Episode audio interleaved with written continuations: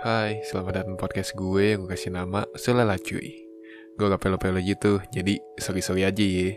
Di episode kali ini, gue pengen ngomongin tentang Jadi diri seorang remaja yang ababil.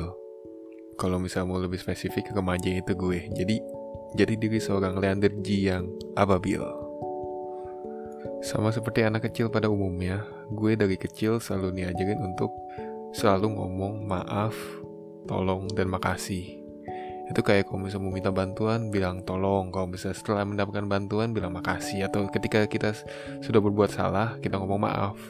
Misalnya ada anak kecil nih lagi makan terus habis itu minta tolong apa minta tolong ngambil sesuatu gitu mainan. Terus mama mamanya atau tante tante bilang ngomong apa? Ngomong apa?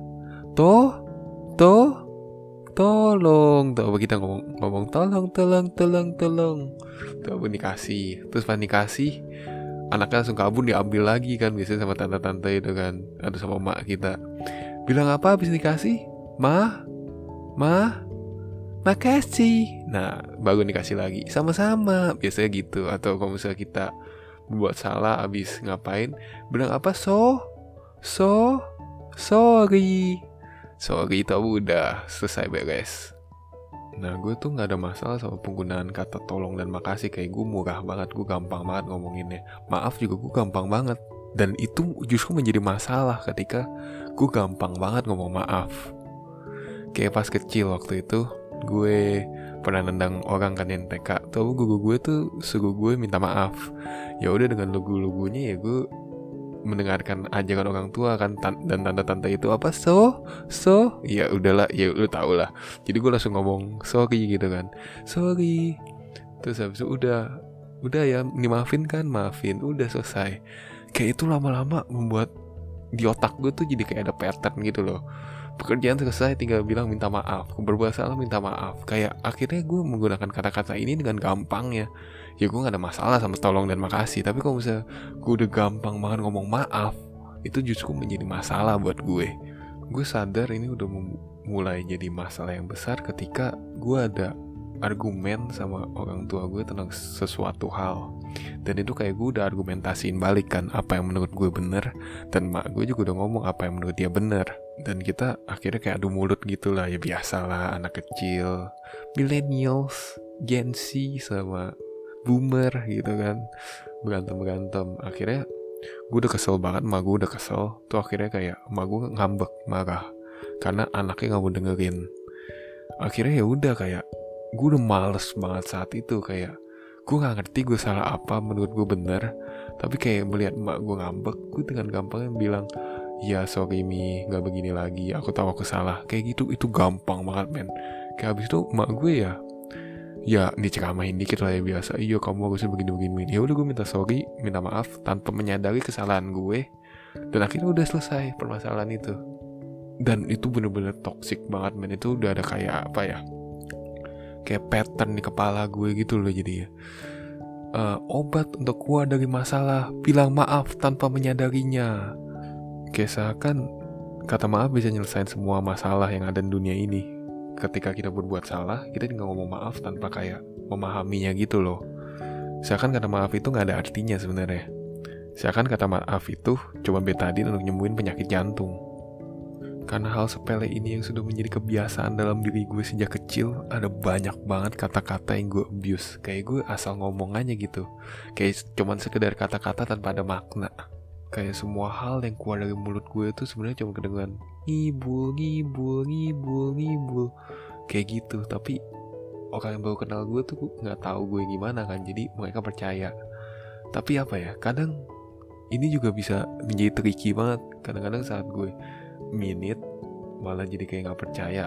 Tapi saat gue ngomong asal kayak buat nyenengin doang itu malah dia kadang percaya. Jadi kayak apa ya validasi gue terhadap kata-kata gue itu gak ada artinya gitu gak dianggap. Dan itu bahaya banget men. Selama kecil itu gue kayak jarang banget ada masalah sama bokap. Kayak bokap gue tuh chill chill aja gitu lah kayak anak santuy gitu. Tiap kali ngomel selalu mak gue yang nanyain gue ke mana selalu mak gue bokap gue kayak santuy. Kayak emak gue gue nggak bales wa aja marah gitu. Kalau usah bokap gue tuh dia nggak balas WA sampai seminggu kemudian juga masih chill gitu. Kayak apa ya nggak takut anaknya hilang aja gitu. Nggak tahu sih mungkin bokap gue percayakan gue gitu. Dia tahu gue bisa mandiri dan menjaga diri sendiri. Ya mungkin kan gue nggak tahu gue bukan bokap gue. Itu cuman cara gue melihat bokap gue. Nah gedean dikit gue ada masalah sama bokap gue. Dan kayak kan di pattern gue itu kan kayak masalah sedikit minta maaf solusinya gitu. Kayak selalu gitu kan. Jadi gue kayak minta maaf. Gue minta maaf tapi gue bener-bener gak ngerubah sikap gue. Terus tiba-tiba bokap gue tambah marah lagi. Nah gue kaget dong panik anjir. Otak gue tuh kayak di kartun SpongeBob tahu gak sih? Pas SpongeBob lagi nyari namanya pas dia lupa nama atau kayak ada banyak SpongeBob dalam otaknya yang pada nyari-nyari nama itu gitu. Kayak nyari jawaban atas masalah ini akhirnya jadi chaos banget otaknya saat itu tuh gue kayak gitu juga anjir. Kayak bener-bener kayak gitu. Gue nggak tahu waduh gue salah di mana. Gue udah mengatakan maaf semuanya harusnya udah tenang-tenang saja. Tetapi tidak dengan bokap saya men. Akhirnya gue nanya dong ke bokap gue kayak kenapa? Kenapa? Kenapa tambah marah gitu? Kenapa tambah furious? Akhirnya dia ngomong katanya jangan pernah ngomong hal-hal yang kamu gak maknain. Kayak dia ngomong nih quote unquote papi tuh gak perlu lah kamu minta maaf minta maaf gitu ke depan papi. Kayak gak usah minta maaf gak usah ngomong minta maaf juga papi gak apa-apa. Tapi kamu harus tahu apa kesalahan kamu dan kamu harus ubah perilaku itu. Kayak anjir main blown gue. Setelah kejadian itu gue bener-bener ngomong hal-hal yang bener-bener gue maknain dari lubuk hati terdalam gue. Kalau gue bilang bagus ya itu berarti bagus banget menurut gue. Kayak emang beneran bagus pure bagus. Gue bukan menjilat pantat tuh tapi emang bagus banget. Good job. Atau kalau misalnya jelek gue bener-bener tai-taiin men. Kayak gue bilang jelek. Gue bilang jelek harusnya begini begini begini begini. Gue bener-bener bilang jelek supaya apa ya kadang gue bener-bener menganggap itu jelek ya gue bilang jelek. Masa kalau misalnya ada sesuatu yang jelek gue bilang bagus kan kasihan juga buat orang lain yang nanti-nanti cobain kayak misalnya cobain makan masakan gitu. Masakan dia ngasih ke gue gue bilang enak enak enak enak enak gitu. Tuh dikasih yang lain masa orang lain menderita sama kayak gue? Cukup gue aja yang menderita gue bilang enggak enggak enak jangan oke? Okay? jangan masak kayak gini lagi kayak gue menyelamatkan ribu-ribu cowok yang harus berkata-kata manis dan dusta di depan cewek men.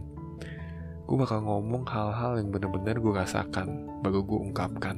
Nah ya udah nih gue menjalani hidup dengan prinsip baru ini yang gue pegang. Jadi apa pun yang gue suka gue bilang apa pun yang ada di otak gue tuh gue langsung ungkapkan gitu. No basa basi gak usah kayak kalau misalnya gue belum bisa maafin lu ya gue bilang gue belum bisa maafin lu. Atau kalau misalnya gue marah ya gue bilang gue marah dan gue merasa ini ada prinsip yang terbaik karena kalau misalnya orang emang gak suka sama gue dan gue suka dengan cara gue bicara itu haknya itu beneran diri gue gitu. Lu gak suka sama diri gue yang sebenarnya. Gue gak two face depan lu gitu. Dan itu bener-bener original banget itu bener-bener the real Leander G jadi kayak gue bener-bener berprinsip gue pegang prinsip ini dan menjalaninya. Nah terus selamat tahun seperti kakak kita pernah ngomong Wuchi Pi Fan apa yang berlebihan tidak baik. Gue jadi gak mikir lagi men kalau ngomong. Kayak apa pun yang ada di otak gue mulut gue juga pop pop pop pop. Gue bener-bener langsung ngomong apa yang ada di otak gue jadi gue udah kayak nggak diem mikir gitu lagi. Gue nggak ada masalah sama ini awalnya. Sampai-sampai gue menyakiti perasaan orang lain. Kayak ternyata kata-kata gue itu bisa ngebuat orang sedih parah dan putus asa Kata-kata ini bisa membuat orang putus asa dan bisa membangkitkan gairah eh, gairah lagi, membangkitkan semangat seseorang. Karena perkataan gue itu orang-orang yang deket sama gue itu bisa tersakiti hatinya. Dia bisa nangis cuma karena perkataan gue dan saat itu gue sadar kayak ternyata gak semua yang ada di otak kita itu harus kita katakan atau ungkapkan. Karena ada hal-hal yang kita harus keep it for ourselves. Dan cara bilang nggak enak tuh cuman nggak satu cara gitu nggak bilang nggak enak. Tapi bilangnya kayak hmm, menurut aku eh kalem kalem kalem. Jangan baper. Menurut gue sih ini kurang enak. Soalnya ini ladanya kebanyakan dan apa ya rasanya jadi kayak pedes-pedes seret di dalam tenggorokan gitu loh. Lain kali kalau misalnya mau masak kurangin ladanya ya. Itu kan sama aja kayak bilang gak enak apaan sih ini banyak lada? Lain kali nggak usah ladanya kayak gini banyak. Tuh kayak mau bikin tenggorokan gue panas tau gak kayak kayak begitu tapi lebih santuy lebih kalem lebih enak di telinga. Dan kalau misalnya emang udah no hope eh, udah bener-bener no hope udah malah petaka dalam makanan kita bisa memilih dengan cara silent, diem. Udahlah, selama dia masih mau mencoba, ya kita bilang ya udah bagus kalau misalnya masih mau mencoba. Tapi nggak usah jatuhin semangat dia tapi bangkitkan supaya dia bisa bisa menjadi lebih baik.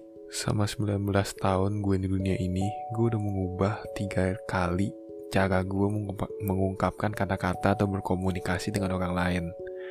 Kayak dan mungkin ke depannya gue akan mengubah cara gue berbicara ini mungkin ke yang lebih baik mungkin ke yang lebih buruk. Nggak ada yang tahu. Tapi itu menunjukkan bahwa manusia itu nggak ada produk akhirnya. Jadi manusia itu selalu dibentur dibentur dibentur dan terbentuk dan terbentur lagi terbentur terbentur terbentur. Ya gitu terus saja. Karena dunia ini dipenuhi oleh otak-otak atau prinsip-prinsip yang saling berbenturan. Kayak kita nongkrong kita ngomong apa pendapat kita tapi teman kita ngomong lagi pendapat dia akhirnya berbenturan kan prinsip kita. Dan dengan bentukan-bentukan itu itu akan membentuk jati diri kita sampai akhirnya ki jadi kita yang sekarang ini. Bentukan itu bisa membuat kita menjadi lebih baik atau lebih buruk tergantung cara kita melihatnya. Jadi menurut gue sebagai remaja tuh nggak ada salahnya menjadi labil kayak nggak punya pendirian atau apa ya. Nggak apa-apa karena setidaknya kita nggak takut lo berubah menjadi lebih baik. Daripada kita udah stagnan di satu prinsip dan ketika kita mendapat prinsip baru yang lebih baik itu kita malah menolaknya dan menganggap prinsip kita itu lebih paling baik daripada semuanya. Jadi jangan takut sama masalah karena justru masalah itu yang ngebentuk lu untuk menjadi lebih baik dari sebelumnya. Stres juga bisa menjadi pertanda bahwa lu changing atau lu berubah atau lu progress dalam kehidupan untuk menjadi lebih baik. Mungkin sampai di sini dulu kali ya obrolan kita. Makasih ya udah mendengar curhatan gue. Gak banyak lo yang mendengar. Dadah.